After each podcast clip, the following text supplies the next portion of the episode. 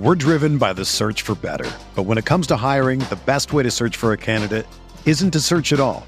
Don't search match with Indeed.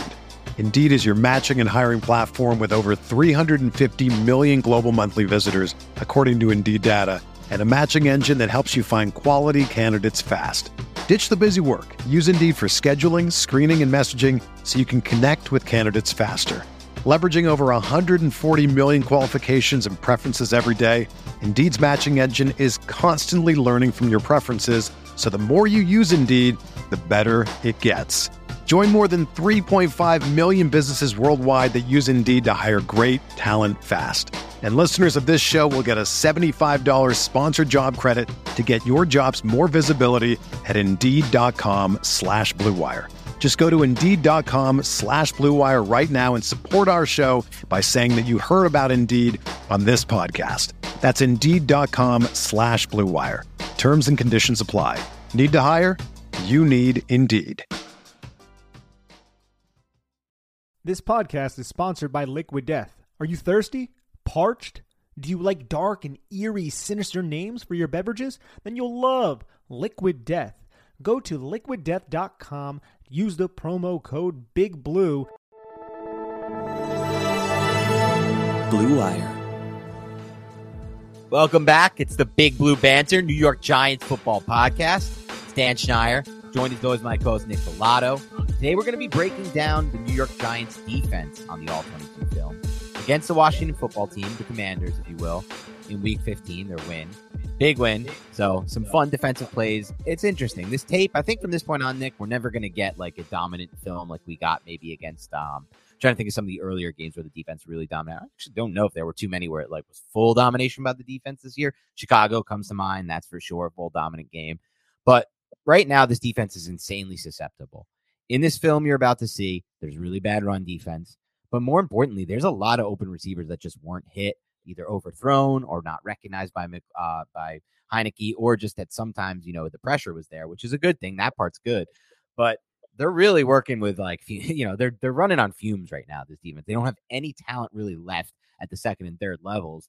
Even Landon Collins, who we praised on the after show, and we'll get to it. He made those plays that we went over. He had some bad plays too, man. There was one run yeah. fit he had that just was awful, and I could see the coaches looking at him. We'll go over it and being like, well, can we really trust this guy as like this massive upgrade that we can just fire onto the field? And yet he is seeing a lot of snaps, and I think he will continue to because that's how bad the rest of them are. And so it's going to be interesting when they face good offenses. It starts this week against Minnesota and the Vikings. This is going to have to be a game, in my opinion, where the Giants are really letting it rip early in the passing game and just trying to compete and not trying to play their own style and grind it out. This can't be a grinded out kind of game, but we'll get to that in a preview show. So nothing on that right now. Let's dive into this game. I think my main takeaway before I turn over to you, Nick, is that I wasn't surprised by this, but I didn't recognize it as much on the broadcast. Now it's easier to see on the film because you get to see the overhead angle. There was a game plan to take away Terry McLaurin in this game. It was very specific, it was very detailed, and you see it on a lot of the plays that we're about to go over. They wanted to not be beat by McLaurin. And that was something that I think is a great adjustment by Wink because in the first game earlier this season, the tie, McLaurin had a pretty damn good game. And they didn't want to let that him. It's kind of like an old Belichick way, right? take away the best player, with all your, you know, by focusing extra defensive attention and make them beat you in any other way. And that's kind of what they did, the Giants. And it, for the most part, worked. So that was my takeaway. What was your main, or if you don't have any, it's fine, but anything you wanted to bring up before we get into the film? No, that was my takeaway as well, was just how much cloud coverage Terry McLaurin saw. And cloud coverage essentially is you have one cornerback underneath in trail with a safety over the top, kind of like a bracket, which is what the Giants were doing often in the red zone against Terry McLaurin. And the times when the Giants didn't do that to Terry McLaurin, I felt like he was getting a target, and it usually resulted in a catch, typically yeah. against cover three or quarters where it was off coverage. In terms of defensive personnel, saw a lot of quarter. Again, 24.1% quarter from the New York Giants. And it wasn't always just in pure passing situations. They would roll out there first down in a quarter with Landon Collins, Darnay Holmes, and Tony Jefferson right. as the quote unquote linebackers like we said since the beginning of the year, Wink Martindale doesn't want to have these linebackers out on the field. And even when they do have those linebackers out on the field, they're still susceptible to the run. So right. I'm interested to see how the Giants defend Minnesota, how much quarter they use against Minnesota, and KJ Osborn might go off against the New York Giants or Adam Thielen because I'm pretty sure Wink Martindale is going to cloud, bracket, double team Justin Jefferson all game. Yeah, as he should, in my opinion. So I think it's the best move he can have. And it, it's interesting to me that they're going with all these kinds of different quarter, you know, sometimes like we're seeing, you know, dime, quarter, nickel packages, a lot of quarter, because I think at this point he's kind of thrown his hands up in the air, wink and been, and been like, well, what's the point of even having like a lot of snaps of McFadden and Jaylon Smith when they are technically linebackers, quote unquote, but they're not actually able to, you know, fit their assignments in the run often. They're out of place in the pass game often. There was a play this game where like Jaylon Smith ran into a Giants defender during a mesh route and just like wide open. It's just like, dear God, how many times do we have to see it over and over on film before anything corrects itself? I don't think it will correct itself. It's not something that can be coached at this point. It's just simply a personnel issue they have. And that's why once we go back to the drawing board this offseason, I, I'd stand by it. Like all these positions need upgrades. I get it. There's a lot of roster holes, but if you don't do anything about this linebacker situation, the Giants are not going to be able to improve next year on defense. And so that's one really important. Yeah, one more uh, aspect that the Giants or I don't even know if aspect's the right word, but one more thing yeah. the Giants did a lot differently in this game was they used a ton of cover six. They used cover six 25.9% of the time, the most by far this season. The only game that came even close, and it wasn't even close, was against Carolina in week two, which was 11.1% of the snaps were in cover six, which is quarter, quarter, half. That means it's going to be cover two to one side. So you're going to have that flat defender guy over the top. Hence, whenever the Washington Commanders were in a three by one set, they would run that towards Terry McLaurin to cloud cover him and then match him, and then cover four to the other side. So you're going to have the deep quarters on that other side.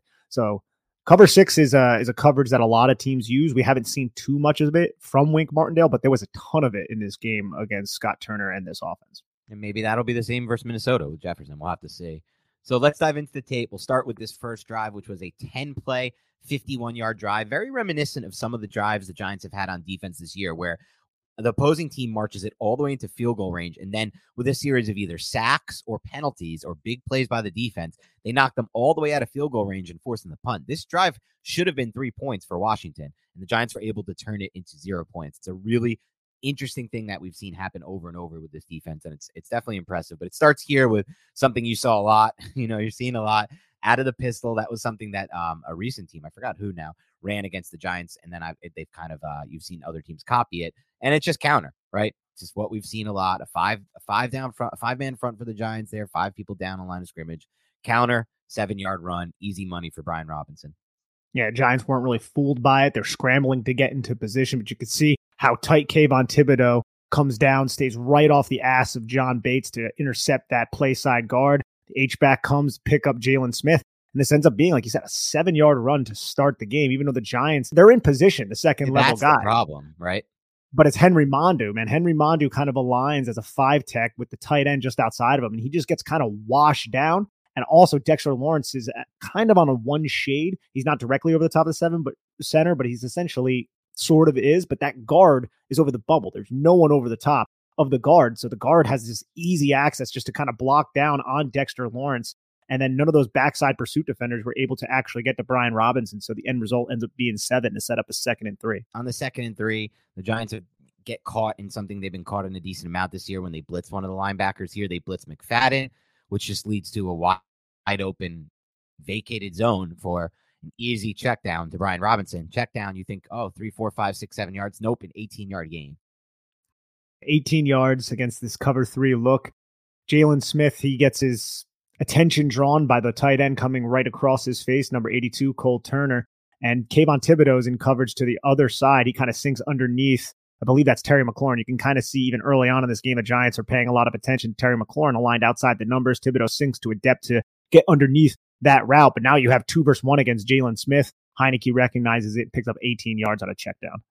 And this is where the blitz goes wrong, right? I mean, look, if you leave him in coverage, leave him in assignment, then uh, Heinicke's going to have to try that that field side throw to the to the at, to the you know to the receiver running at the bottom of the screen. That little just like comeback. That's a tougher throw to make. Instead, he gets an easy throw, and yet 18 yards anyway. So, and it seemed like a somewhat of a delayed blitz because the Giants were playing the run. You could see how Micah McFadden doesn't come right at the snap. He looks at Logan Thomas. It wasn't Cole Turner. It was Logan Thomas. Then he stutters, and then he sees the B gap come open, and that's when he explodes and gets a good hit on Heinicke. But I'm wondering if uh, exactly if he thought Brian Robinson maybe was was staying into pass protect. You see how he looks right here. It looks like Brian Robinson is pass protecting. Right. He's behind 71 and 68. and then he green dogs, which is essentially like, okay, my pass assignment is in pass protection. I can come and now blitz. But obviously, Brian Robinson releases. And at that moment, Michael McFadden's like, well, I already committed. Let me go right in at Heinicke and hit him. But nobody accounted for Robinson. Not 100% certain if that was the case, but it's a, it's a theory. Yeah, makes sense to me. Okay, first and 10 here, split back here. Um, they're going to try to run a counter with Curtis Samuel. And this is played really well by the Giants. Kayvon Thibodeaux, as you can see on this play, play or um, yeah, Kayvon Thibodeaux plays this really well, and it's a nice negative one. GT counter, backside guard and tackle, pull off the split back. These Curtis Samuel runs did not work for Washington, and Kayvon Thibodeaux just does a really good job staying tight, and then he squares up right to the mesh point, staying square, keeping his eyes on the football. Once he sees that Curtis Samuel has it, he just chases Curtis Samuel down. I also feel like to the play side, uh, who is that? Leonard Williams does a good job just not getting bullied and not creating any space. And he kind of takes on 78 and 72, while Azeez Ojulari takes on 68. And Curtis Samuel doesn't really have anywhere to go. He tries to cut it back to the inside. You can see there's two blockers here, but Kayvon Thibodeaux played it so well that it forced him to kind of spill him back outside. Curtis Samuel just kind of gets entrapped, and this ends up going for what, Dan? A loss of one. Loss of one. Yep. And then there's defensive holding on the next play by Darnay Holmes set up this first and 10 situation. Going to see a cover three look from the Giants. Um, this is a one of those you know seam shots that Heinicke likes to take. He does have trouble though throwing the seam, and this is a high ball up the seam for an incomplete pass. Empty formation, just spread it out, and really good job to run a seam route against a cover three look because you're going to have that other cornerback, Nick McCloud, be occupied by the outside route. You see how far outside the numbers he is, and then the center field player is on the opposite hash. So there's space. Just Heinicke's not he's just not good in these situations, man. Like he has no touch or ability to drive the football in the intermediate to deep between the numbers type of throws. Whereas Daniel Jones typically does a very good job in those type of areas. Yeah, and it's weird because those are should be easier throws than like the ball he threw to Curtis Samuel at the end of the game on that fourth on that last drive was just a filthy ball on the sideline. And it's like he can put that on the money, but then he does this. And it's just so odd. But that sets up a second in 10 where we're going to get something that I feel like Washington probably could have done more throughout the game. Oh, yeah. More running from Brian Robinson. The fact that this guy only ended up with out of what like 12 carries in this game is is not is it was a mistake because I think he averaged like 7.4 7.8 yards per carry. Oh yeah. This is a 5-yard gain here to set up a third and 5. Another counter ish type of run and it's not even the backside guard that pulls, but you get two pullers with the the motioning tight end right there coming Cole Turner to kick out. So you get two kick out blocks from the sniffer and that motioning tight end. And Brian Robinson finds a hole and, and just I, keeps his leg moving. And I think they do a good job of that, Scott Turner and the Washington Commanders, of using like different, like having different kind of ways to to incorporate pullers into your run game a lot with the tight ends and with the H backs and having some of them use their momentum. Like you can see this dude coming around in motion. Well, he's going to have momentum coming into this block, right? Like that's a good thing. Mm-hmm. He's going to have that momentum carrying with him. So, so maybe something, you know, if we stick and if we stick with this run heavy approach that we have right now as an offense and our identity, maybe something the Giants can look to do. And this is 12 personnel, and you can see how the Giants are aligned in a different manner. They have three defensive linemen to the left, the offensive left of the center, with just Hattie outside of the tackle to the play side of where the counter is running. And Hattie kind of struggles to contain. Like he gets down to contain, he keeps everything narrow. But watch how John Bates just kind of finishes that block with just authority and drives Hattie to the deck. Yep. So it sets up a third and five here. Um, on this one, they're just running quick game here. They just try to basically catch the ball, throw it to Mc, McLaurin, and good rally by the Giants here to stop them short for one yard, uh, for a four yard gain. Yeah, and we get Kayvon Thibodeaux on it as a free rusher. Get schemed up. Giants just load up the line of scrimmage. So Taylor Heinicke throws right where Terry McLaurin is going to be.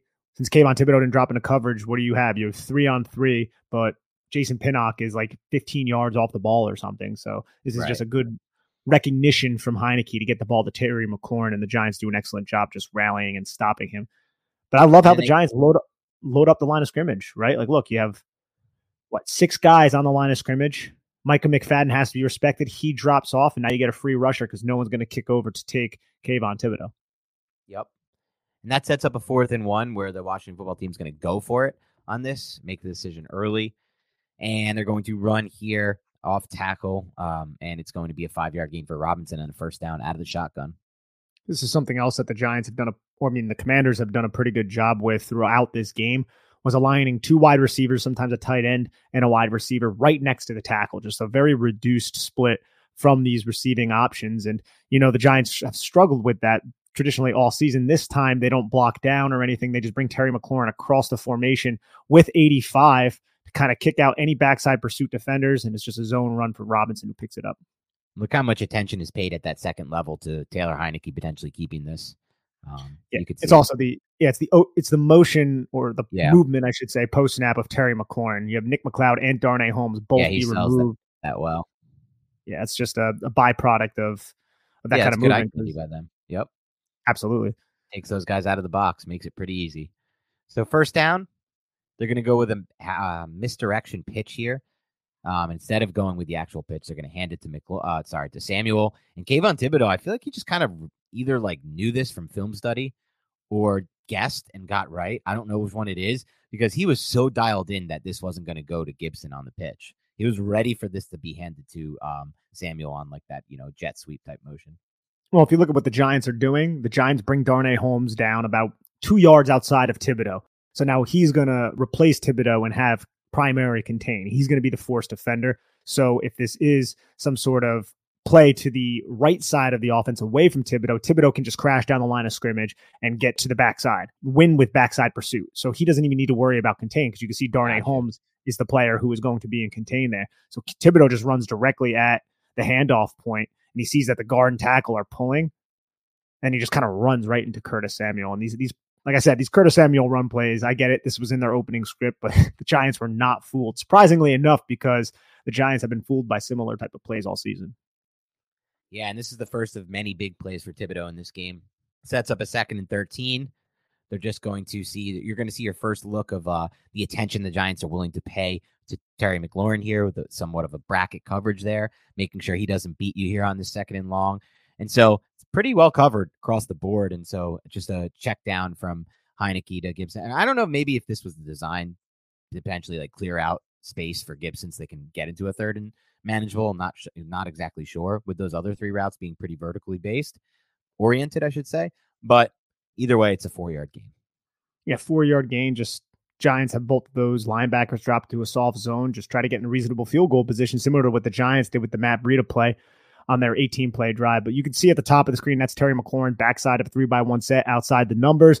You can see how Fabian Moreau, he's not working over the top. He is staying low and to the inside hip of Terry McLaurin with help coming over the top. You can see how that deep safety is dropping outside the numbers to cloud cover over McLaurin, paying attention to him. And this is the first case that we've seen of a cornerback and safety kind of double teaming him because the last play we saw was Kayvon Thibodeaux in the cornerback. So obviously, much different type of uh, players there.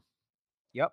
Sets up a third and nine here where the Giants are going to come with a five man pass rush. They set that's an extra blitzer. And actually, the deep post on the bottom of your screen, if you're watching on YouTube, is open. It's a blown coverage by the Giants. There's a miscommunication in the back end, but the pressure is there fast enough to the point where there's not enough time. Plus, you know, you can argue the quarterback maybe if he if he had more anticipation could have made this throw. I don't know. But either way, it's a it's a win for the Giants despite, you know, blowing a coverage on the back end terrible blown coverage too. The commanders are in a three by one set, and Logan Thomas is just going to run a deep out route. Nick McCloud and Darnay Holmes both play the out route. Nobody plays the post. You have a single high safety who is paying attention to Terry McLaurin on the backside, not necessarily in cloud coverage, but he kind of drops and he shades to that direction. So nobody's there to take Jahan Dotson, just a complete blown coverage. And luckily, the New York Giants get home with a sack by Ryder Anderson. Thanks mostly to Dexter Lawrence just blowing right through the A gap, as you'll see here on YouTube.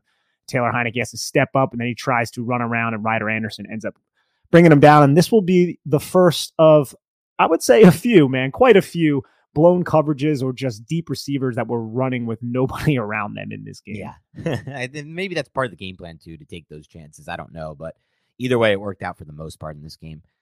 So that's a good successful drive. It ends in a punt. They decide, despite getting those four yards on second and long, not to kick the field goal. They don't want to take a chance with the wind. And so it's zero points for the football team. And the second drive is a nine play, 47 yard drive. It ends in a field goal. They put some points on the on the board. It starts with you know, something we've seen a lot of counter. What do, what do we see? Counters. And this is like, this play to me was really, it stood out because this should at worst be like a four yard gain It turns to a 15 yard gain. And I really just think this is just really poorly played by the Giants. I don't know how else to explain it. Um, this should just never go for 15. No, it shouldn't. And Micah McFadden kind of falls for the formation and the movement of Curtis Samuel. So Washington is under center and they are in kind of an offset I formation with Curtis Samuel acting as a quote unquote fullback. And he doesn't fit or or do anything in terms of blocking the counter run. Backside guard and the sniffer are still going to pull, but Samuel just runs to the flat. And Micah McFadden, instead of filling, he's going to expand with Curtis Samuel. So you can even see Azeez Ojulari, who is the play side defender he intercepts that guard. That he keeps everything pretty narrow. It's not like he's getting blown up here or anything. It's just Micah McFadden was too distracted to to fill, and then Jaylon Smith doesn't really replace him. 78 is able to block and then locate Jaylon Smith, and then Robinson just kind of takes Smith and Cordell Flott and a bunch of Giants for a ride. I mean, that is a 15 yard game. I, I just don't know why Washington strayed away from because it was working basically the entire game. I know. It's very odd. But here, once again, they stray away from it here by not running and or traditionally and going with the jet sweep with Samuel. This is such a great play by Kayvon Thibodeaux, man. I mean, he just blows this thing up in the backfield with the penetration, going right into 82, pushing him backwards. That screws up the path. And then even after that, having the wherewithal and the effort to come back and make the tackle. You did enough just by pushing and blowing up the play by by getting in there with that penetration. That would have been enough, but he wanted more yeah, I think this play was going to just be blown up regardless of the fact right. because Darnay Holmes doesn't really bite. He stays put. And you also have, or who is that? Julian Love, maybe? Julian Love and Darnay Holmes seem to be in position, or no, that's Tony Jefferson, my bad. But Kayvon Thibodeaux, man, he just blocks Logan Thomas right into the path of Curtis Samuel and blows this play up. And you got to love what you're seeing from this rookie that goes for two yards, but damn, dude, you don't see a lot of veteran players make plays like this. And you know, Scott Turner was like, yeah, we'll just run this towards the rookie. He'll probably fall. No, not Kayvon Thibodeaux. And like you said, man, the effort to make the tackle, effort is definitely a key word for Kayvon Thibodeaux throughout this entire game. A little bit of breaking news, if you want to just pause the tape for a second. Breaking news that just came down. The Giants have cut, uh, have released Tae Crowder. Wow. Damn it. You know what? I really wish you you asked me who, because that would have been my first freaking guess. That would have been my first guess. Obviously, yeah. he, come, he runs his mouth, you know, a couple weeks ago, and then they put him in the game and he surrenders a touchdown and he doesn't even see the field in this game. I don't think it's not a surprise. It's not a surprise, but it is interesting that he did start the first eight games of the season. That's pretty pretty interesting. And he was an every down linebacker for some of them, and they don't have any linebackers behind him. It just shows like, despite the lack of depth, they cut him. And I think a lot of this does have to do with what he said on social media and about because we haven't seen Rodarius Williams either since. And Rodarius Williams is a pretty good game, before he said what he said. So it's like, I think they're making a statement like, we're not the team that you can just run your mouth on social media and kind of like complain about your roles and stuff like that. That's not going to be us. And of course, yeah. this would be different if it was like Leonard Williams or, or like Dexter Lawrence. They'd be like, all right, bud, like don't don't do that again. they're not going to cut those yeah. guys. But if you're a back end guy trying to fight for this team, they're going to give it to the guy that's working his butt off instead and not running his mouth and just putting his head down and going to work. And like, and that's that's fact of the matter. And honestly, like I never felt I know some have, have made the case that Tae Crowder should be playing over Jaylon Smith. I never felt that from this, the film I've seen, regardless of what he said. I never felt that from the film. And I know you felt the same way because you've said it yeah. countless times over the last two weeks. So I think they are making the correct decision. I don't think it's just like, oh, this guy ran his mouth. We'll lose a little bit of, you know, production at linebacker by cutting him. I think they're legitimately, he's the worst of the three. He definitely is the worst of the three. And you might have Landon Collins be activated to this roster and off the practice yeah, squad. This is probably going to be the sign. Yeah, Great. so he can he can play that role. Now, is he a linebacker? No, but no. we've said it several times. The Giants want to use lighter. Was Tae a linebacker? Like Tae made so many mistakes too when it comes to choosing yeah. the right gaps and stuff like that. It's not like Tae. The only one who I feel like is has any real clue. Well, no, I think McFadden has a good clue of what to do, and and I think Jaylon does for the most part but I didn't feel like Tae ever did. I just feel like he, you know, it didn't, and he played this position for a long time now in this defense. Obviously, it's a different scheme. Yeah, yeah. I think he was recruited as either a running back or a safety at Georgia, yeah. if I'm not mistaken. It was not. It was. It was not a linebacker by any means.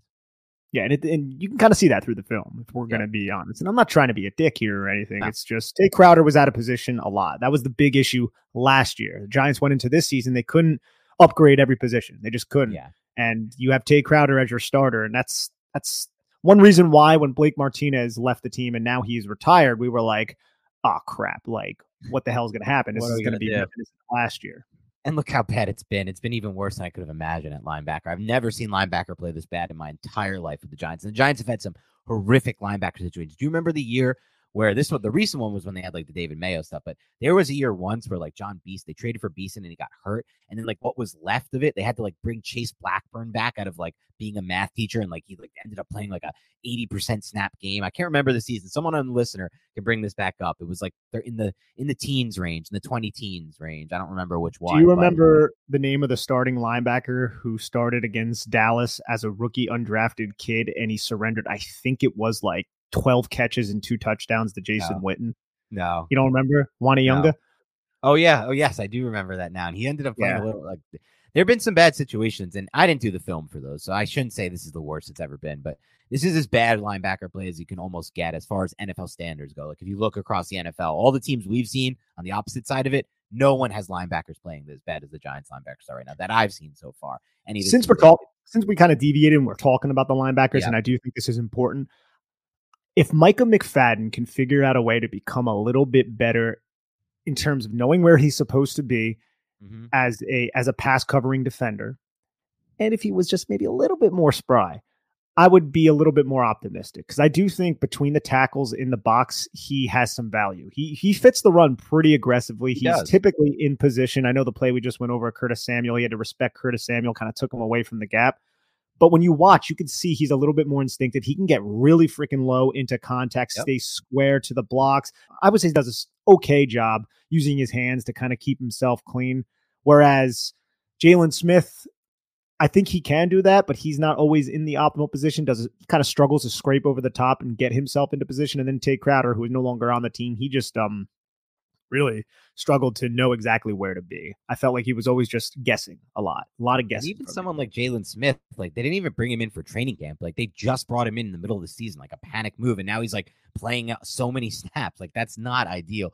But I don't think they've like I think they actually did as much as they possibly could have this past offseason, given their limited resources. They tried to Mhm. get to McFadden and Beavers. Beavers' injury really hurt them. They were really counting on him, and he was starting to take some of Crowder's reps. And he, he probably would have been playing a lot of snaps right now, to be completely honest. And so that was just kind of bad luck, and that's going to happen sometimes. But keep pouring those resources in because this is if this doesn't change, like if they just say, "Oh, McFadden will get better," we like what we see from Jaylon Smith, and let's take another flyer on a fifth round, uh, you know, a day three pick, and then we'll just kind of hope Beavers returns well from injury. It's going to be rough, I think, again for us next year, and I don't think this defense can ever get to the next level if it has this kind of linebacker play. Personally, like we like we've said on other podcasts, look what Roquan Smith has done for Baltimore. right? He significantly upgraded that entire defense. And when right? you watch, and I know they didn't draft them high because Roquan was a high draft pick, and a lot of people argue against Yeah. that. And I know they didn't draft them high. San Fran Greenlaw was like a fifth round pick, and Warner was obviously a third. But just watching that Seattle game last week on Thursday Night Football, man, those linebackers made so many plays, and they made such an impact on that game. I know they have a good D line too, but we have a good D line too, and yet we have so many issues at the second level because no matter how good your D line is, if your linebackers are that bad, it's not going to matter. But when your linebackers are playing at that level, the Greenlaw, Warner, and I heard what's his name talking about it. One of the announcers, I forgot who. Um, crap, he was on one of the podcasts I listened to, and he he calls the games, and he said he had an opportunity. Who was it? He said he had an opportunity to talk to like uh DeMeco Ryans about what they do, and he's like, I came away from that like just with such an enlightened view of like what the responsibility like every single play greenlaw and warner know so many they have responsibilities on every single play a ton of them each and they play their responsibilities so freaking well. It's not just like diagnosing them i'll, I'll have to go back and listen and and you know talk to you about it off pod or maybe bring it up on another but it was just something interesting that stood out about how like locked in and t- in tune those guys are it's not just that they're like freak athletes warner is but it's not like greenlaw is like some like unbelievable prospect that just like you couldn't miss and somehow he dropped around five he's just really heady and really instinctual and he's playing and he knows his role within the defense and he plays it really well and just i don't know watching that team their linebacker play stood out They're smart. They're very smart. But back to the second yes play. This is the second and eight um this time you see maybe not the best discipline from Kayvon Thibodeaux on the zone read, and it leads to kind of a wide open lane for Taylor Heinicke to run around. Good block on the edge too by looks like the puller, one of their tight ends, I think, or an H back. Looks like one of those Yes, two. I don't Cole, remember. Cole Turner takes out Turner. Cordell Flott. Yep, does a good job blocking Flott on the edge, and it's a nine yard gain for a first down. I think Thibodeaux thought he was going to get cut here by Cole Turner. Mm-hmm. Remember, that's how he was hurt against Thad oh, Moss oh, yeah. in the preseason. Turner just runs around him, and then he's like, "Oh crap, I lost contain." I don't think this is the only time Thibodeaux loses contain in this game. He had another one where he kind of did too, so something to monitor. But he's typically really disciplined. He's just trying to make a play, and I'm sure he'd be the first to say, "I got to do better there." Yep, sets up at first and ten. They're going to run jet motion here, and they're just going to run a stretch run off of it to Gibson, and it gets four yards.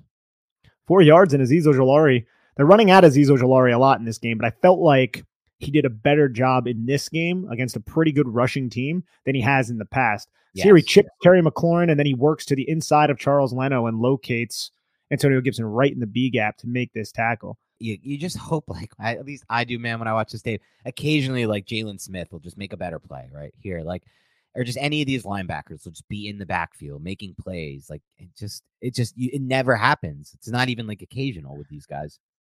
Yeah, the Giants too. They're in their two defensive linemen. Yeah, two four five tough, defense. Yep. So the defensive linemen are on the opposite side of the center. Essentially, you have kind of a one shade from Dexter Lawrence, but the tackle and the guard are basically uncovered with Azeez Ojulari. You're saying it's an easy front to run on, right? It's an easy front to run on, and it's really difficult for Jaylon Smith because Jaylon Smith is going up against a guard who has no trash in front of him, True. right? So it's an easy climb and locate location for that guard. Yeah, I agree with that. It's not not an easy play. I just see some of these linebackers who are able to kind of like use their hands and like stay square and then like you know get around them quick or just not be beat like that, like push back fully off the ball. But it is what it is. Second and six here. They're smart. They go back to the run this time with a toss play. It's ten yards to Gibson. Um, you know we know the Giants struggle with perimeter runs, and this is another play where you just don't see much from the second level. Look at those two wide receivers. They're both reduced. What are they going to do? They're going to block down Azeez Ojulari, and the play side tackle is going to kick into space to Cordell Flott. This reminds me a lot of Week Three against Dallas. It's similar type of concept. This ran out of I formation though, man. I formation, eleven personnel. Yeah. to me, it's like look where McFadden is aligned pre-snap, and look where Gibson is aligned, and they're running a pitch. I like I just need something more from my linebacker. I need you to get quick, like run, run, run, get quickly over. Don't let number two, a receiver, like take you out of this play. It's just like I don't know, man. This is the type of stuff where I look at it and I'm like, is McFadden really the future? Like, and it's it's okay. It's one play, and you probably can break it down better than I can and be like, well, it's tough for him, but he's aligned. Like he's he's he has a step on Gibson before the snap. He definitely has a step, but you also have the two reduced wide receivers, one yeah. blocking down on Azeez, and then Dyami Brown. All he has to do is get in the way of Micah McFadden. And McFadden stresses and he pushes and he pushes, and then he ends up taking out Cole Turner, which allows Julian Love to make the tackle. But I agree, man. Ideally, you want the linebacker to somehow get around this wide receiver block. I, I think it is a little bit easier said than done on, it a, on a, is. Yeah. on a field run when you have two blockers who are essentially coming right at you. Like both Cole Turner and Dyami Brown are going right at Micah McFadden. And luckily for the Giants, Micah McFadden was able to intercept both of those blockers to allow other Giant defenders to make this play. It's just a well executed and designed play against Giant front. You have five guys, you know, tight front. So you, your three defensive linemen are all inside the tackle box. And then you can just block down on that edge, and it puts a ton of stress on the safety, Cordell Flott and Micah McFadden. That's fair. I think I think that's a good analysis of it, and I should you know lay off there on, on McFadden. So it sets up a first and ten here, and we're going to see an RPO zone read here type play, um, and you're this you're going to see Washington once again get stuck. Kayvon Thibodeaux make an incredible play in the backfield for a loss of two. Yeah, read Kayvon Thibodeaux and be weary because watch just look how square he stays to the mesh point he is dialed into that football. And once he sees the footballs handed off to Robinson, he just makes this tackle. I mean, Brian Robinson gets five yards on every play, right? Not on this one because Kayvon Tip is right in his face. And you can see this is going to be a GT type of play where that guard and tackle, they are pulling. And Brian Robinson is going to be a counter run where he's supposed to follow the guard and tackle. Taylor Heinicke decides to hand the football off because Kayvon Thibodeaux steps down and he like Taylor Heinicke at this point, if you're watching on YouTube, he doesn't know what the hell to do because you're screwed either way. Kayvon Thibodeaux played this so well. If Taylor Heinicke kept it, he had RPO options dialed into this, man. There were tags at the bottom or at the top of the screen, if you want to check it out on YouTube, where he could throw to number one. He could throw to Jahan Dotson flat. I think that it's more than likely what should have happened. I'm not certain if that was more of a distraction and it's not something that you know Scott Turner wants to be executed upon because if you look, 87 is already downfield blocking past a yard from the line of scrimmage. So maybe that's why it wasn't because if it was something that they had built into their playbook that was realistic, Jahan Dotson has so much leverage to the outside of whoever that defender is, Darnay Holmes, I believe. Yeah. Sets up a second and 12 here. You get a good pass rush rep here from Azeez Ojulari. If you're taking a look at this, Nick put up all the pass rush reps from Ojulari and Thibodeaux on his Twitter account, so check those out. Um, and this pass rush definitely impacts the pass, I think, from Heinicke, who has to kind of shift his body weight and throw off platform versus versus uh, from a balanced base. And it's a bad throw off target to Gibson. And you're going to have a quarter, quarter, half look with Fabian Moreau and Meg, man everywhere he goes. So he has man coverage on Terry McLaurin. Again, the attention paid to Terry McLaurin, just man coverage him, and then Fabian Moreau gets taken out. I don't know how this is an OPI, right? Because he runs directly into Logan Thomas. Looks incidental to me, but the Giants have been called for this three times this season, and Logan Thomas gets uprooted. And we'll look at Azeez Ojulari's pass rush. I just feel like this guy's like a ninja sometimes with how he's able to either get around the edge or go inside and just get skinny. He just makes the tackle miss. Luckily, this was dropped in the throw was just not necessarily on target. If we check it out from the end zone angle, we're going to have to go back here. This was second and 12, if I'm not mistaken. So let's go yep, back. Second and 12. Azeez Ojulari, watch how he just wins to the inside, presses the outside shoulder. It just looks like the tackle to me has no answer for. He's going to engage with both of his hands. He's going to push, and then he's just going to go right inside. Look how he just dips that outside shoulder, gets skinny and low and then right into the face. I'll pull that right back up, right into the face of Taylor Heinicke to force this overthrow of Antonio Gibson. Very well done by Azeez Ojulari there. And the result of that play is an incompletion. Then there's a combination of two straight false starts by Washington, set up a third and 22, where they're just going to kind of check down and get into field goal range. Yep. And uh, I'm surprised the Giants surrendered that, but they just were looking to hold them to three, I guess, because the Giants yeah. didn't even really align anywhere near. Yeah. They really were playing that. Like, we just don't want to get you to get the first down or a big play. We're driven by the search for better. But when it comes to hiring, the best way to search for a candidate isn't to search at all. Don't search match with Indeed. Indeed is your matching and hiring platform with over 350 million global monthly visitors, according to Indeed data, and a matching engine that helps you find quality candidates fast. Ditch the busy work. Use Indeed for scheduling, screening, and messaging so you can connect with candidates faster. Leveraging over 140 million qualifications and preferences every day, Indeed's matching engine is constantly learning from your preferences, so the more you use Indeed, the better it gets. Join more than 3.5 million businesses worldwide that use Indeed to hire great talent fast. And listeners of this show will get a $75 sponsored job credit to get your jobs more visibility at Indeed.com slash BlueWire. Just go to Indeed.com slash BlueWire right now and support our show by saying that you heard about Indeed on this podcast. That's Indeed.com slash BlueWire. Terms and conditions apply. Need to hire? You need Indeed. Ready to win money and boost your odds? WynnBET is now live in Arizona, Colorado, Indiana, Louisiana, Michigan, New Jersey, New York, Tennessee, and Virginia. We're bringing the excitement of Wynn Las Vegas to online sports betting and casino play. Exclusive rewards are right at your fingertips with Wynn Rewards on WynnBET. Get in on all your favorite teams, players, and sports from the NFL, MLB, NBA, NHL, golf, MMA, WNBA, college football, and more. Great promos, odds, and payouts are happening right now at WynnBET.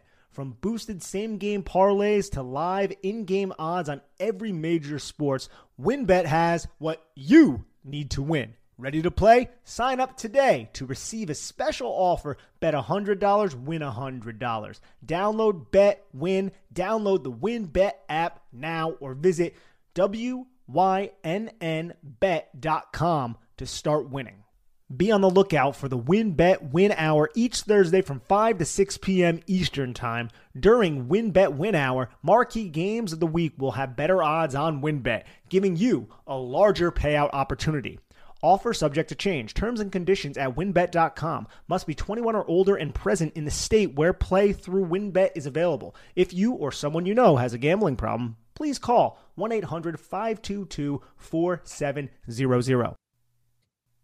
I was running low on some groceries, so naturally, I went to a store that sells said groceries to look for my refreshments. There I was in the beverage aisle, and I saw these tall boys of what I originally thought was beer, but it was actually in the bottled water section, and it was mountain spring water from the Alps, and it was called Liquid Death. And I thought to myself, do I want to try this beverage that is named Liquid Death because I hear it brutally murders your thirst, and their recyclable tall boy cans are helping to bring death to plastic bottles and they also donate 10% of their profits from every can sold to help kill plastic pollution. Those are some pretty cool causes. So I bought myself some liquid death and I enjoyed it. I was parched and then I drank it, so I was not. So if you want to try some of this liquid death, go get liquid death at your local Whole Foods Market, Target, and Stop and Shop stores, or find a Liquid Death retailer near you with their store locator tool at liquiddeath.com slash big blue. That's liquiddeath.com slash big blue. So three points, and then it sets up the third drive. This is a fun one for Giants fans. This is the one with the strip sack, forced fumble touchdown, but it starts off here with a little single back split zone run here with a fake end around with the jet sweep motion. Doesn't fool the Giants much. And it's a two yard gain here. This is a very good play by Jaylon Smith. So yes. watch 54 in the middle of the defense. He's going to see that there's a gap opening right off the ass of Justin Ellis. Right now, he is looking at the running back. So he positions himself in the A gap, forces the cutback, and then works around to make the tackle. It's a very good play by Jaylon Smith. Yeah, this is the type of linebacker play you want to see on a more consistent basis, right there from Giants. It's it's it's a flash and it's something to build on, hopefully. Um, and that's a two yard gain. And then Kayvon Thibodeaux just olays this this uh, cut block by 87, John Bates. Again, remember he was hurt by that same block. He just makes him whiff and then helps Jaylon Smith with the tackle. Of course, Kayvon Thibodeaux with all of his effort concerns. I hate those cut blocks. I really wish it wasn't a thing in the NFL, but it is, and it's fine. Then there was a holding penalty on Lucas, which I, if I'm going to be honest, Nick, I thought was a bit eh on that run. I guess he kind of got his outside arm around, but we'll take it because it sets up the second and 18. And here's the strip sack by Kayvon Thibodeaux, the recovery, the touchdown. Really individual, great individual pass rush here from Kayvon Thibodeaux just a great effort, great play by Kayvon Thibodeaux. And I'm wondering what the communication is. He's talking to Azeez Ojulari before the snap. He's rubbing his face. Azeez Ojulari gives him the thumbs up. Not 100% certain. Maybe he's saying, hey, we're going to go wide here. And you could just see how Kayvon Thibodeaux wins high side, engages with both of his hands, and watch how he uses his outside arm and he grabs the cloth. He grabs the jersey of the outside shoulder of this tackle and just throws it inside. See how he kind of has a hold of it? Just kind of influences it inside, and then he just brings the inside arm over, kind of chops down, and at that point he's easily up the pass rushing arc, and he could just corner, and get his hips right into Taylor Heinicke to force this fumble strip sack. I know a lot of people were a little upset in Week 13 that Kayvon Thibodeaux didn't do this against Taylor Heinicke when it was backed up in the same type of area. He didn't get the strip sack. Well, you were rewarded now. Hey, exactly. We all were. That's a touchdown for the Giants, seven points in a game where they'd only have one offensive touchdown. So it's insanely necessary for them to get a defensive touchdown. The first defensive touchdown of the year for the New York football Giants. Pretty insane. Exactly. Came at an incredibly important time. That sets up this fourth drive, which is a six play, 28 yard drive. And it's going to start with a first and 10 look here where they got Collins in the box. So this is kind of the example we were talking about earlier when we started the podcast this is a bad play by Landon Collins, right? He he picks the wrong gap here. He misreads the run and it leaves an open gap. Like if he accounts for this correctly, this is what a one yard gain, a two yard gain. Instead, it turns into a 14 yard gain. And I'm not really sure what the hell Collins is doing. So the Giants are in this penny front. Penny front means five guys on the line of scrimmage, one linebacker, but you have Collins acting as a linebacker here. But it, like you can technically say it's not a penny front because he's in the box. But regardless, he's a safety. He's down in the box. And I'm not certain what he's doing because he steps towards the double team. And I know there's a two way go, but you have Jaylon Smith right there to your right, kind of accounting for that A gap. And he just allows the B gap to come wide open and then it gets intercepted by that guard. This ends up being a nice 13 yard rush for Brian Robinson. Just not the best play from Collins, but also peak number five, Kayvon Thibodeaux, Ole again. he just yeah. tosses the split action guy away from him, and it's just funny to look at. And good for him. We don't want those, those stupid injury like that, an unlucky one. Sets up a first and 10. And the good thing is, and I think this will be something reflected by the coaching staff, and they'll look at it and be happy about this. A really bad play, or a just let's say a negative play by Collins, is followed up by a really good play by him right away, the play after. So that is got to be a good sign for the coaching as he's kind of learning this linebacker hybrid type position for them right now. Um, this is one of the best plays of the game by any defender not named Kayvon Thibodeaux here. Diagnoses this right, like you always say, Nick, and I think this is a great evaluation or observation by you. Landon Collins does a really good job of getting square and low when he gets toward the line of scrimmage. That helps you make that helps these tackles go from you know missed tackle yards after contact for the running back to sure tackle running backs on the ground one yard gain or actually this is, this is a no gain this is a no game, but this is like you said, man. This is an amazing play. Collins stays so square, and then watch how he gets low right underneath Logan Thomas. Logan Thomas right. is engaged with Azeez Ojulari, tries to pass him off to the tackle, and then he goes to block, and just look how he just makes Logan Thomas whiff. That's just excellent. That like look how low he is. That requires a lot of bend, a lot of control, great technique near the line of scrimmage from a safety, and this is why I think the Giants are going to entertain this guy as a linebacker moving forward. Yeah, now with the Crowder Crowder being released, I think there's a good mm-hmm. chance he will get hopefully upgraded to the active roster full time now, Collins, and, and removed from the practice squad. On this second and 10, they go back to the run. Giants are in a dime personnel look, uh, light box there for sure. And they run, and it's a 10 yard game because uh, Flott loses contain on the outside. Yeah, Flott kind of gets blown up Kayvon Thibodeaux doesn't get out there either. This could have been Kayvon Thibodeaux as that primary force, and then Flott was a secondary force. But the lead block coming from the backside just eliminates Cordell Flott. You know, Flott has those issues in terms of just lacking size, but it also looks like Kayvon Thibodeaux. He engages. He's seeing what's happening. He gets steps to the inside, steps to the inside, and it gets spilt outside, and he's not necessarily there. But Jason Pinnock delivers a really nice hit on Brian Robinson to force a fumble that eventually just trickles out of bounds.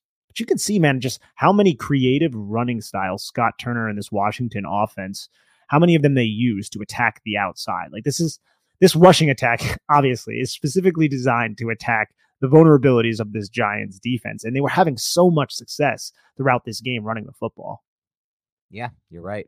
And for some reason, they went away from it. We still don't know why. Sets up a first and 10. They dial up a deep shot here. It's a deep post here to Dyami Brown. This one could have been a touchdown if Taylor Heinicke has a little bit more arm talent. And I think the Giants got away with a penalty here because you can see at the end of this, Julian Love grabs the left arm of Dyami Brown. Um, I'm wondering if it's not flagged because they think the ball's uncatchable or if it's not flagged because the ref just didn't see him grab his left arm. But um, Giants definitely it was it was it was definitely nice for the Giants on this one. Oh, it absolutely was. I mean, the ref is in position to see that little grab, and Dyami Brown falls down, but it might just have been because they didn't think it was wasn't catchable. It doesn't even look like he even considers. He doesn't even reach for his flag. But if Trevor Lawrence or Justin Herbert or Patrick Mahomes throws this, or uh, even Daniel Jones, or even Daniel Jones for that matter, if, if, if Jones decides to throw it, I agree with you. Yep. Yes, because this ball is thrown at the 50 yard line and it falls just before the end zone. Now, it's kind of a far pass, but as an NFL quarterback, you got to make that. And you have, it's not a ton of space, but that deep post beats Julian Love, and Dyami right. Brown is on top of him. If if this ball is placed near the D or the top of the N, or even the middle of the N, this is a touchdown. Yeah. I think so. Anywhere near, yep. anywhere near, exactly. And Julian, you could put air under it. You could let him run under it. You don't have to. It doesn't have to be precise. No, it does not. It does not. And you can see the attention at the bottom of the screen being paid to Terry McLaurin once again.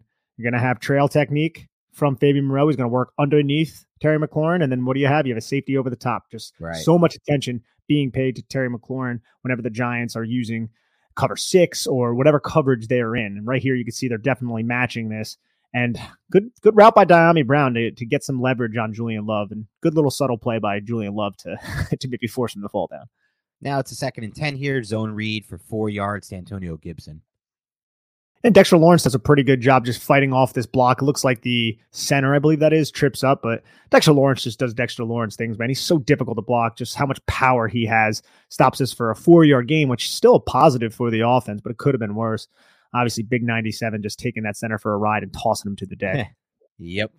And now we have on a third and six, they're going to go empty here, Washington, and they're going to try to run like a deep cross, like a mesh deep cross here from a cover one look. And Giants haven't, you know, we haven't seen as much cover one as he used to earlier this season, but there's a one high safety cover one look. And he makes a really good play on this ball, I think, Pinnock. This is probably the best play that Pinnock's made in my mind, at least since he came to the Giants. Yeah. I mean, he might have got there a little bit early, but I, I think it's no, so yeah. bang bang that it's fine. And this is Terry McLaurin aligned as the number three. They're like, okay, you want to keep double covering McLaurin? We're going to align him as the number three, try to run him across the formation and Pinnock just takes a really good angle to the catch point. And you could see that McLaurin he he gets Darnay Holmes. You know he he has some separation on Darnay Holmes. Now Holmes knows he has the safety, but that's still a really good angle by the center field safety to break this up. Yep, and that's going to set up a punt. And so now the Giants get off the field again. They started to threaten potential yards, potential points, zero points out of this, and so Great job by the Giants defense, really. And so it'll set up their fifth drive eventually after that. This one is in a two minute drill here just before the half. They go five plays, 15 yards, and the Giants force another punt here. This one, they start to get a little more aggressive in their play calling, I thought. Um, and here starts with the three by one mesh. They try to run a double post on the top of your screen if you're watching. That's long developing, and you need to, you know, if if you're going to run that, you got to hope that you get a lot of time in the pocket. And the Giants have it covered, honestly, pretty damn well. Like at the top, at the bottom, your top of your screen, I should say. And so nothing available. The twist up front gets there, and the pressures forces a Aaron throw.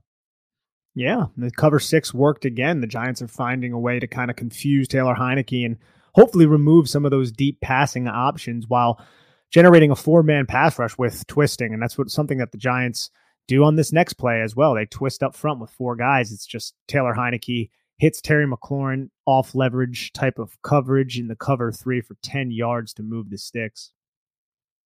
Yep. And that is going to set up a first and 10 here. And it's going to be 11 personnel coming out for the football team. They have, and once again, you're going to see double coverage on McLaurin, something you've seen a lot of. And it ends up being uh, a three yard gain here.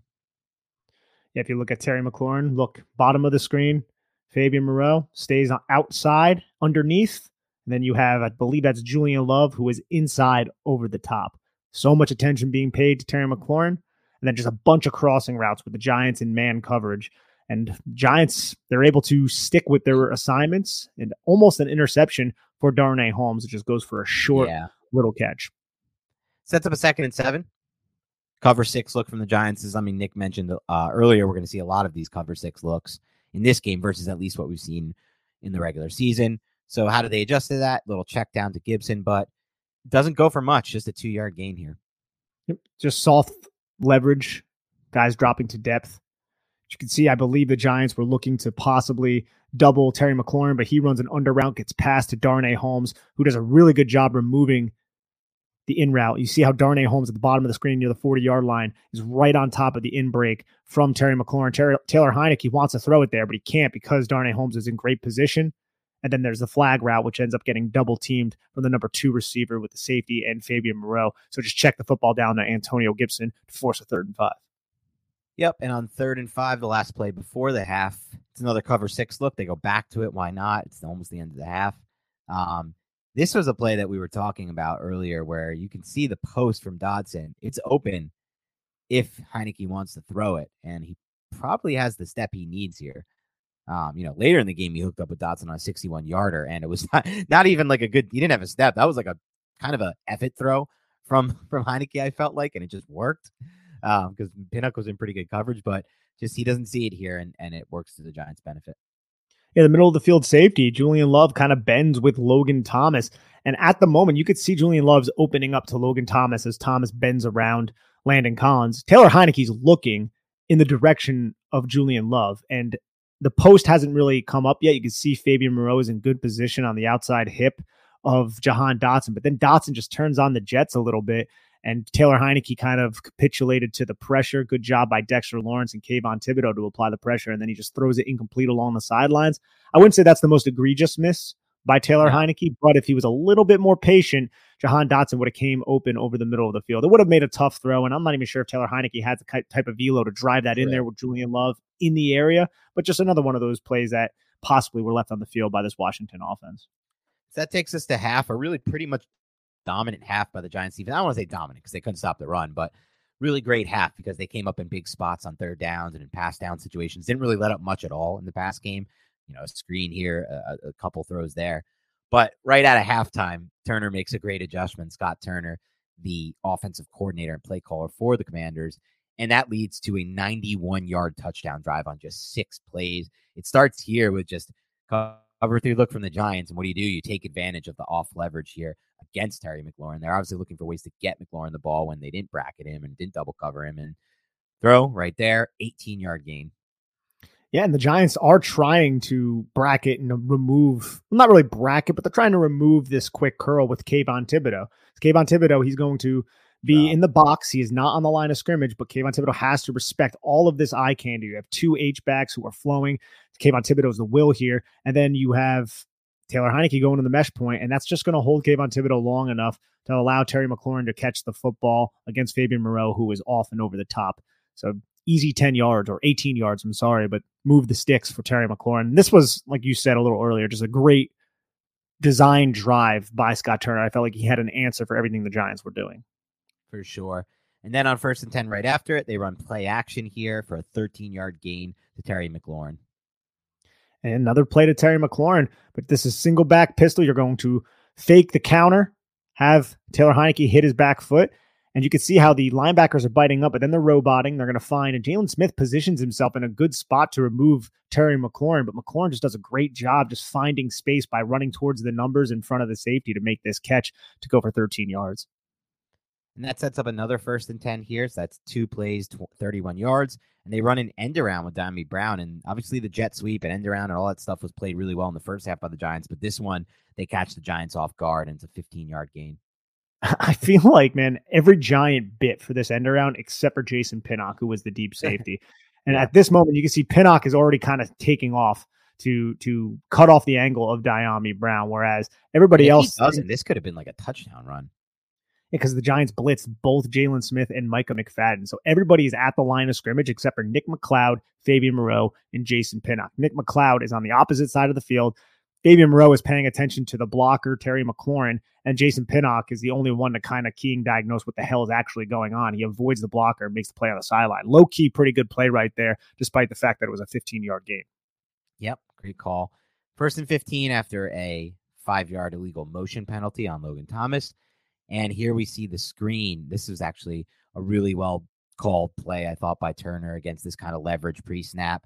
Screen to McLaurin. It goes for 20 yards. And from the backside of the play, Kayvon Thibodeaux, who right. rushed the passer, ends up making the tackle, of course. That's pretty crazy. Yeah. Look at five. He's the one who ends up making the tackle here a- after rushing the passer. And that kind of shows, you know, puts to bed any questions about his effort, quote unquote. Yeah, those those were put to bed during his college film. Right. I don't again like we we beat that drum so long, but this is a well designed and well executed play by by uh, Scott Turner and his in his off in his offensive unit. And you could see, like just like you said, man, look look how far off these defensive backs are. Just press up field, get the football to McLaurin, and allow him to run underneath a bunch of flowing blockers. Another first and ten coming up after this one, and this is a play where it just kind of looks like Jaylon Smith gets a bit lost on it. Ends up running into and picking Nick McCloud on this play, which essentially then takes two Giants defenders out of the play, leaving this gaping opening here. And it's only an 11 yard gain on the drag to Dotson. This could have been even worse when you have two Giants defenders like running into and picking each other. I said the same exact thing, Dan. I was like, how is this only 11 yards? Yeah. But Julian Love just does a really good job kind of coming from depth and just forcing Jahan Dotson out of bounds. He's the middle of the field closed safety, and he sees this go on. And at the catch point, you see there's a lot of space between Jahan Dotson. There's like 13 yards between Jahan Dotson and Julian Love and he's able to just come down and force him out of bounds for only 11 yards. But excellent play action rollout call because the Giants were over pursuing the run basically right. all game because they were gashed. Good point. And then it sets up the first and 10. We have a five man pass rush, and then it kind of turns into a seven man green dog pass rush. And this is just a good opportunity then to hit the post, and that's what they do. Heinicke throws a pretty good ball here to Dotson on the post, and it's a it's a 15 yard touchdown here. Giants Or, go sorry, back. 21 yard touchdown. Yep, Giants go back to a cover three, right? And you have Taylor Heinicke. This is a, from the far hash. He rips this post with Jahan Dotson, who's aligned just outside of the numbers. So you have Nick McCloud, who's kind of playing inside leverage or just trying to not force him inside. You can see how he turns to the outside. Good job by Jahan Dotson to sell an outside break, but then explode back to the inside. The safety is being influenced in the opposite direction because of two deep routes by Cam Sims, I believe that is, and then the tight end Logan Thomas. Dotson just is able to get McCloud twisted and catch this football right before Pinnock can get there to knock it out. Very well executed play. So a touchdown for Washington here. Their only touchdown of the second half on offense. And that sets up the seventh drive here, right after it, which will be a three and out by the Giants defense. It you know, they had a tough spot here in third and three, and you get a really underrated overall play in this game by Landon Collins. The play he makes in the box that stops this whole drive. So we'll start here with the first down play, which is just another counter run for seven yards. Yeah, they went back to the run, luckily, and then they try to catch the Giants sleeping on the second and on the second and uh is it second and seven? I think there was a penalty, was there not? Yeah, there was another penalty. Yeah, but Jaylon Smith, you can even see how Brian Robinson just he hits Jaylon Smith and he just keeps running, and he's running through like both the Giants linebackers at this point on this counter run. Micah McFadden's right there, so was Jaylon Smith, but Brian Robinson's just through pure sheer strength and will is able to pick up seven by running through the faces of both the Giants linebackers. Not a great look. Yep. And that sets up this second and seven that Nick was just referencing, which is a flea flicker. Who sees a trick play right now? It, but we, I'm sorry, we haven't had many trick plays run against the Giants. We get one right now, flea flicker to try to catch him off guard. Deep shot here. He's got a step, but the ball's just slightly overthrown. Yeah, it's a tough play. There's two guys on the targeted receiver, Dyami Brown. You just want to try to use this kid's speed. And uh, the ball's just not quite there, but well sold by Dyami Brown. You can see him release off the line of scrimmage, act like he's going to block, and then just explode between the cornerback and Julian Love, just off target. And that sets up a third and three. Third and three here. This is the play I was referencing earlier. This is Landon Collins making a massive play here.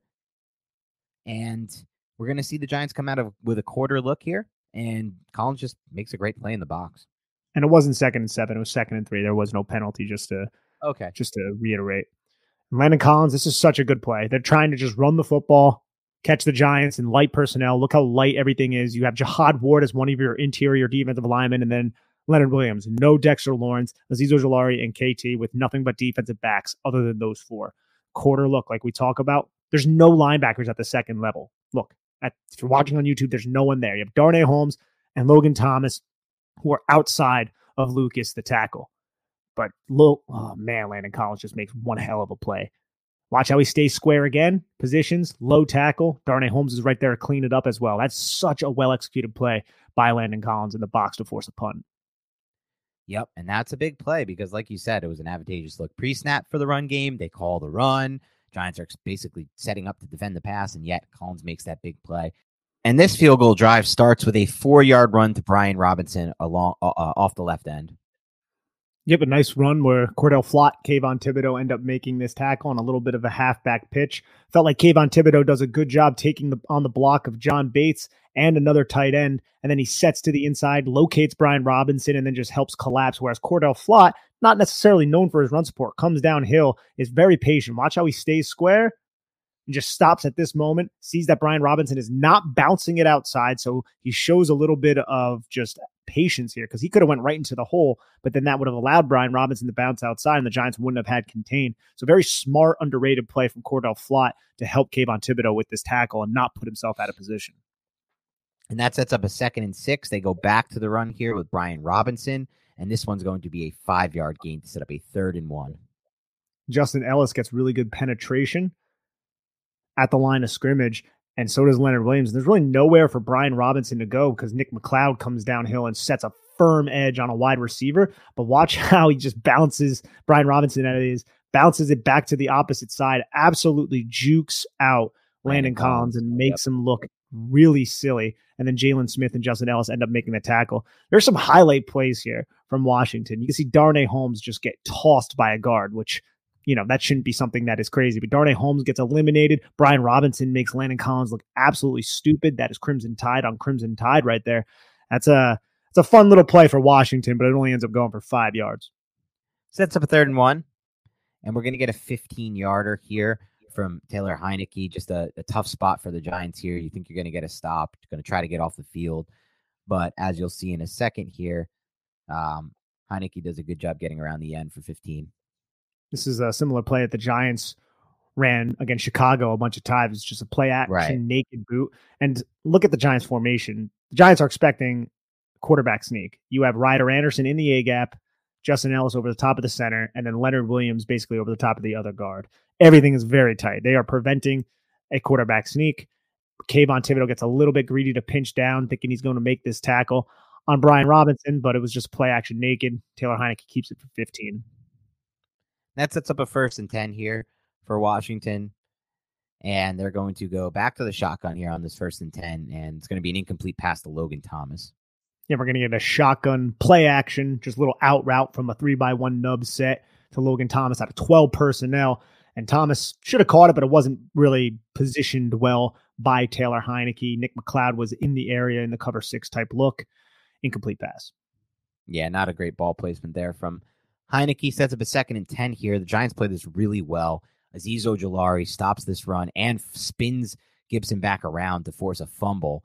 But the, the football team get very lucky and they recover the fumble on this play. Looks like we might be a couple plays ahead, so we'll just run back real quick on the run from Gibson on the second and 10. And yeah, you'll see well played by Ojulari, forces the fumble. Gibson gets back on his own fumble.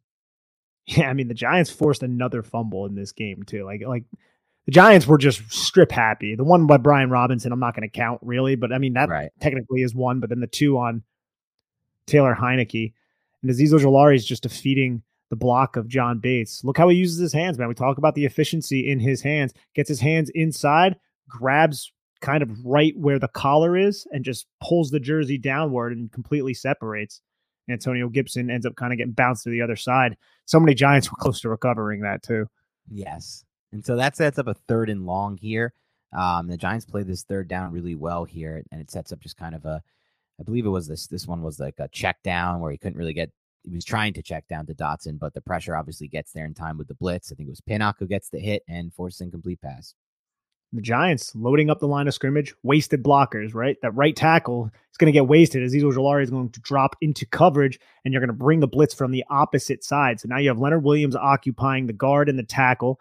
Dexter Lawrence on the center, and then Landon Collins and Kayvon Thibodeaux. That's a one-on-one matchup with the guard and the tackle, but tackle doesn't seem aware that Pinnock is even coming until very late. So Wink Martindale doing Wink Martindale things, scheming free rushers, getting a hit on Taylor Heinicke, and forcing an incomplete pass that ends up leading to a field goal attempt. And they Let's make the field goal. Yeah, they do make the field goal. I'm wondering if anybody is open on this specific play. Because you're an empty saying five man protection. You know Wink Martindale's licking his chops. And if you look at the top of the screen, there's a blown coverage because the Giants are going to run cover two. And if you're an empty, you usually have an out route to the flat from either number three or the number two, which is going to occupy that flat defender. And to the field side, that's exactly what happens. Logan Thomas runs to the flat and Nick McCloud sits. He squats right down on it but there's a vertical route that Darnay Holmes is not in position with deep DPAP responsibility to take. And you can see how this wide receiver is just running open for quite a while, but Taylor Heinicke just cannot get the football to him because Pinnock hits him. Yep. And so that's the end of that drive. Field goal for the Washington football team, for the Commanders. And now we're going to see their next drive, which starts at 9.06 in the fourth quarter, down 20 to 12. Giants are up by eight at this point. It's another field goal drive. This one's 77 yards, mostly from one play, the first play of the drive, which was a deep shot over the middle from Heinicke to Dotson for 61 yards here. And you'll see this isn't really a good throw from just like a decision making process. Pinnock has really good coverage, but it's kind of just an effort ball. That's the kind of quarterback he is. Sometimes he'll just throw effort balls. And what happens when you sometimes effort up? Well, you might get into pass interference. Sometimes you're just going to get a really good adjustment by a receiver, and he's going to catch the ball. And it's a 61 yard gain. I think Heinicke saw that the Giants were passing this route off. You could see Nick McCloud, he's pointing to Pinnock, like, you got it, you got it, you got it. And then he sits on Terry McLaurin, who's running that deep outward type of pattern with Julian Love, who's already on Terry McLaurin. Of course, attention on McLaurin, but that's going to isolate Dotson against Pinnock. And Dotson just makes a phenomenal adjustment against Pinnock, who isn't typically in these types of situations.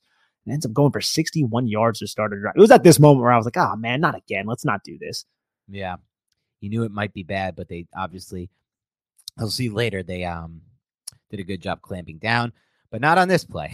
this was a 19 yard gain for Brian Robinson here to get to the Giants 11 out of the shotgun.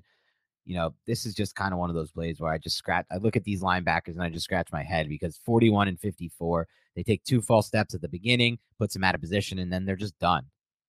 Yeah, I have no idea what Jaylon Smith is doing at this point. He sees the jet motion that holds the New York Giants linebackers in place.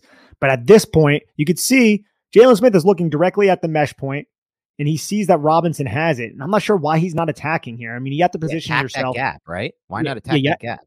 Exactly. You have to position yourself in this hole. But I'm guessing he doesn't think he has the speed because he's still square and he's not really exploding downhill. He doesn't have the speed to to get to Brian Robinson maybe at this time, and he has to flow around Kayvon Thibodeaux. That's just a bad decision because there's oh, no yeah. one else there. You have Julian Love and and Fabian Moreau. Fabian Moreau's blocked, and now Julian Love has to come downhill from a deep safety spot to try and make this tackle. And Brian Robinson just basically outruns the entire Giants defense there.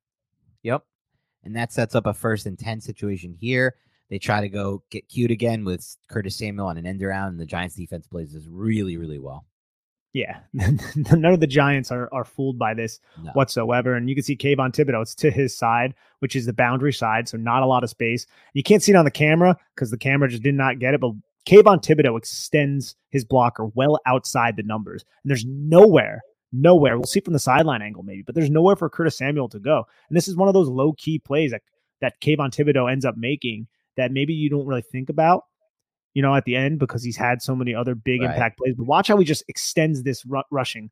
And Curtis Samuel, he's like, oh, do I cut back inside? Oh, no, I have nowhere to go because everybody's pursuing. That's such a low key great play by Kayvon Thibodeaux. It's yep. better angle to see it on the sideline. Yep, excellent point there. And so that sets up a second and nine situation here.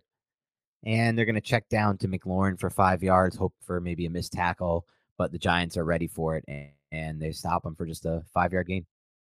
Yep. David Moreau is right over the top. Giants give the space for McLaurin, but they trust the fact that they can rally and tackle and then set up what is coming, which wasn't really predictable by the New York Giants, but it was definitely something that we love to see just a four man pass rush, but they get immediate pressure from a four man pass rush. That's always the sign of a good pass defense in my mind. If you can get immediate pressure from a four man pass rush, and they got all their horses on for this play. You see Leonard Williams with the initial pressure that leads to Heinicke moving off his spot, and cleanup by Dexter Lawrence, for sack fumble, recovery by Leonard Williams. And also look at the bottom of the screen. We have Terry McLaurin kind of running a quick little under route underneath Curtis Samuel, and it's passed off well by the New York Giants. Darnay Holmes just gets right into McLaurin's hip pocket with Julian Love over the top. And as you already broke down, this pass rush, we got to watch that. I mean, Leonard Williams, I know he falls on the fumble, so he gets that stat.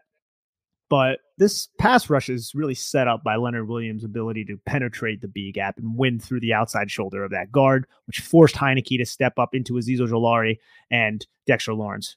Bumble ends up kind of coming out. I thought initially, I was like, dude, I think that's a fumble. And then once I saw the replay, I, I was like, dude, you got to challenge that. I thought the ball was out before even the replay. So I was happy to like, see it ended up being the case. Because right here, nothing's down. And I think he has no control, Taylor Heinicke, of the fumble. Yes, exactly. And also having Dexter Lawrence land on you like that. Oh, jeez, could you imagine? It would be painful. Absolutely talk about, painful. Talk about suffocating. Great play. and so we're going to set up as I try to pull it up right here. Give me a second. We're going to set up this final drive with 147 left after a good kick return that takes him all the way to the 43, which was devastating and annoying the hell out of me when it happened. You immediately get right away this really freaking nice sideline shot by Taylor Heinicke. I mean, this guy's not a good quarterback, but this was a phenomenal quarterback play. First, watch his eyes. Should have been a touchdown. Yeah, it should have been a touchdown. I mean, look at his eyes here. He holds the middle of the field safety here with, I think, even pump fakes. You could see right here, not a pump fake, but the entire time he's looking down the middle of the field and then flips his hips and just rips this ball toward the sideline with pinpoint perfect placement. I mean, not pinpoint. I mean, if he leads the receiver, it's a touchdown. So I shouldn't say pinpoint, but puts it in a spot where the receiver can catch it, get both feet in bounds, and maybe even Samuel shouldn't have jumped. Honestly, he missed time to jump a little bit, but either way, it's a huge gain for Washington. Great play call too. You have the bending seam that occupies that safety. Giants are in a cover six type of look again, quarter, quarter, half. Run a bender towards the half, deep half safety, and then just have a vertical route by Curtis Samuel get around Darnay Holmes, who was in the flat, and now there's nobody to account for Curtis Samuel. A better throw. This is six. This is this right. is great throw by Taylor Heinicke. You could see.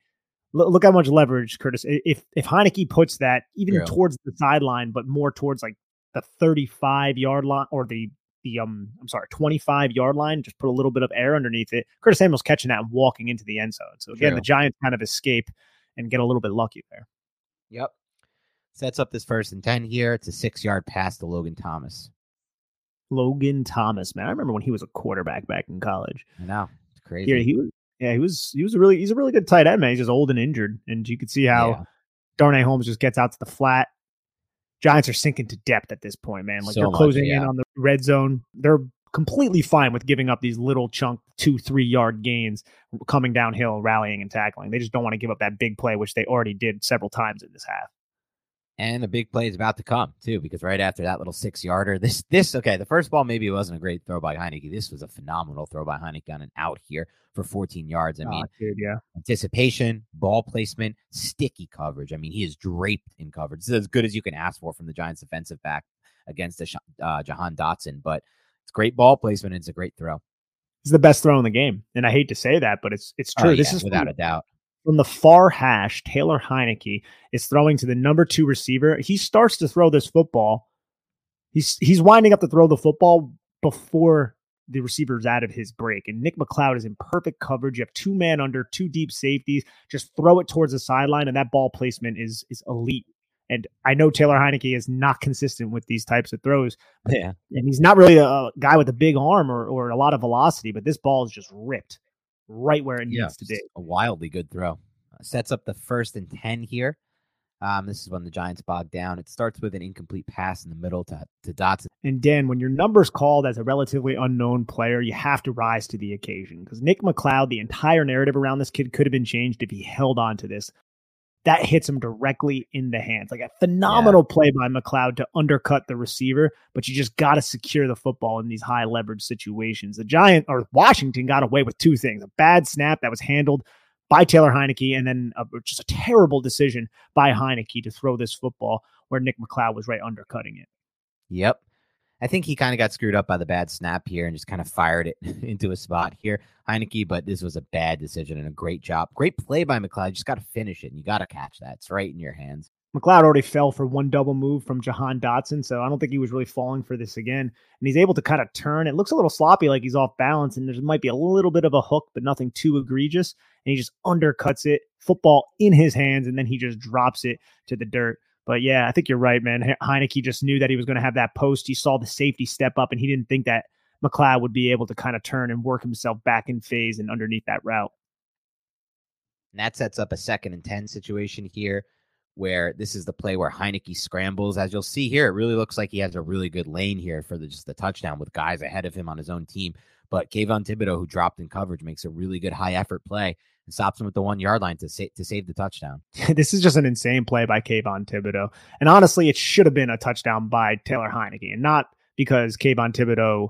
And it's not because of it was, would have been at fault of Kayvon Thibodeaux, but there's a cutback lane. He has that lead blocker, but he tries to go for the pylon like he did in what was that the 2020 wild card game against the Buccaneers. You can see the Giants had a lot right. of pressure. Kayvon Thibodeaux, man, that's such a great play, such a good effort. But if he, if Taylor Heinicke, and I know this is Monday morning quarterback, but if he just cuts back inside of of uh, Jahan Dotson, that's going to be six. Because right, he just a run along his ass, cut back inside, get vertical, and run on his ass. Because Thibodeaux's already coming full speed towards that pylon. Right, great, great individual effort. But yeah, I mean that that was close. That was definitely a close one. Then we have the penalty right after this, um, the debated penalty with Terry McLaurin not lining up correctly on the line of scrimmage to stop the touchdown run. And that sets up a third and six situation here for the Giants defense. And this was the almost sack uh, that would have, you know, ran the clock and put them in an even tougher position. He just gets the ball off here, Heinicke, um, and is able to throw it into the dirt. That Azeez Ojulari, man. Azeez Ojulari. A lot of people talk about Kayvon Thibodeaux, rightfully so, but Azeez Ojulari is Very exciting player, too. See how he has some power right there, just pushing 78 back into the pocket, but also staying to the high side of the pocket. And once Heinicke thinks that he can evade, he gets his hands on him and drags him to the ground. Incomplete pass to set up this controversial, I guess we can say, fourth down play. Yeah, final play of the game here. It is pass interference. We're not we're objective here on the Big Blue Banter podcast. We know what pass interference looks like. Uh, but you know, I think as Nick said in the reaction pod, and he was correct, the effort by the D back to kind of take his hands off and then jump without I don't know. It kind of doesn't even look like that on the film, but I guess he kind of shows at the end, like here he'll hug him and then he'll kind of come off real quick and then jump again.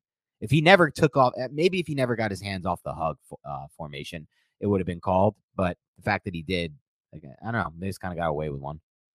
They definitely got away with one, but I do think if if Darnay Holmes doesn't come off the hug and get his hand on the football at the catch point, this would have easily been called. It's the effort that Darnay right. Holmes showed and displayed playing the football with his eyes and then his hands, even though the receiver was in better position to make it. But still, you can't get away from the fact that he was holding them like the entire time. Yeah. But uh, the Giants got away with one. And also, we see Dexter Lawrence get snatched and trapped by the guard, man. Dexter Lawrence is having his way with his offensive line all game, but he gets snatched and trapped to the deck by the guard. You can see. And then Dexter Lawrence rolls over, throws the guard off him, gets back up, gets a pressure on Taylor Heinicke, hits him, and uh, the play goes incomplete. But man, Dan, this is um you know, I feel like, and I know we're Giant fans, so obviously we cover this team. We're next to this team. Calls like this have always or seem to go against the Giants, but this is one where I'm like, dude, Giants, Giants got away with one here. We got one, and it's fine. We're gonna take it. All right, let's I'll roll into some. Yeah, F it. Let's roll into some superlatives here, Nick. Um, let's start with your highest effort player on film. That one I'm curious about.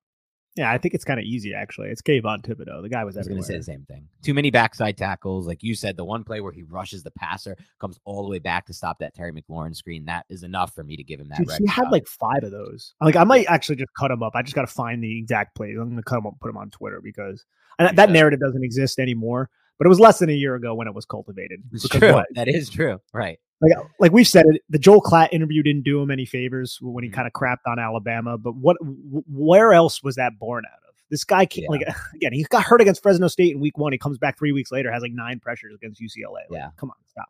Exactly. How about your unheralded player on film? I wonder if it's the same. So far, we're one for one. I think we're gonna have the same one here too. Okay, so let me think about it for one second. Unheralded player, because there were a couple guys that kind of popped into my mind. I mean, there's Jason Pinnock, who, who, he gave up that deep pass, but if it wasn't for that, then I would probably go with Pinnock. I feel like he had a couple of those unheralded type plays but I'm going to go with Leonard Williams because everybody's talking about all the other pass rushers, but Leonard Williams, right. I feel like had a really good game as per usual for him, and he was somewhat of an impetus to a lot of these big plays. So I'm going to go with Lenny. That's a good pick, and I think that's correct. He had a much better game people realize on the tape. But I'm going to go with Landon Collins, the third and three stop he made there. That is such a tough play to make. The box was so advantageous to a run. And if that's converted, I just think the whole game changes. If they convert that, they keep the drive rolling. They're going to run the ball again. We have literally no way to stop the run. Just none. We're just not. Did not like how many times we saw like maybe three to four, four, five, three, four, five, six range of runs that were negatives for them, right? And everything else was like four yards at least.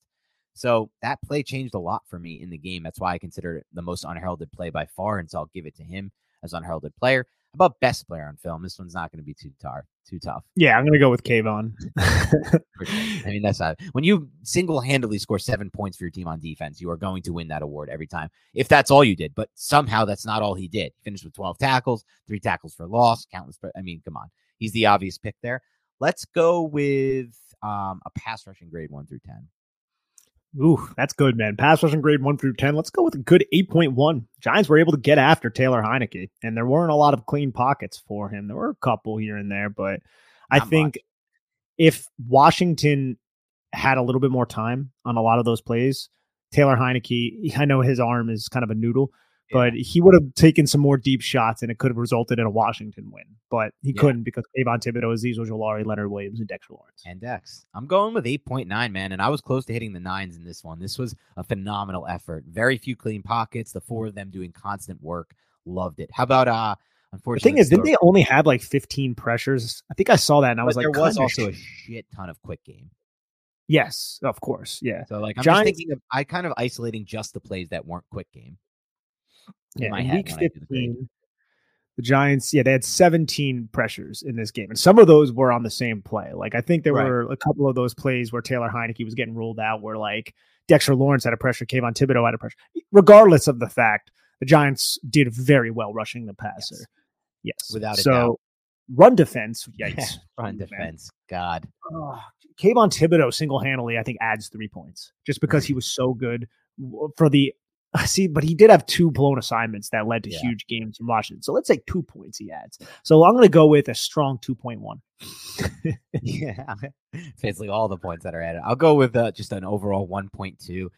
Look, occasionally the one thing they did good as a run defense, they stopped the misdirection runs. Anytime they tried to run, except for the 115 yards to Dyami Brown. Any other time they tried to run any kind of misdirection, jet sweep, handoff to Samuel, it was stopped. But whenever they wanted to run on them, just like counter the fact that they the teams can like for a month straight now, Nick, just consistently run counter and there's like never an answer for it is astounding to me. I don't know one defense that looks like that on paper. Maybe the Chargers are known as a run defense. I haven't watched much of them. Maybe that's the case for them. The Browns, the Texans. Maybe those are the same types of game films where you're just looking at these teams and teams are just running the same play over and over. But usually you see a defense adjust to it and like find a stop. And there's been maybe like one to three plays where they stop counter, I think. But that's like an insanely low number when you consider how often it's being run on them.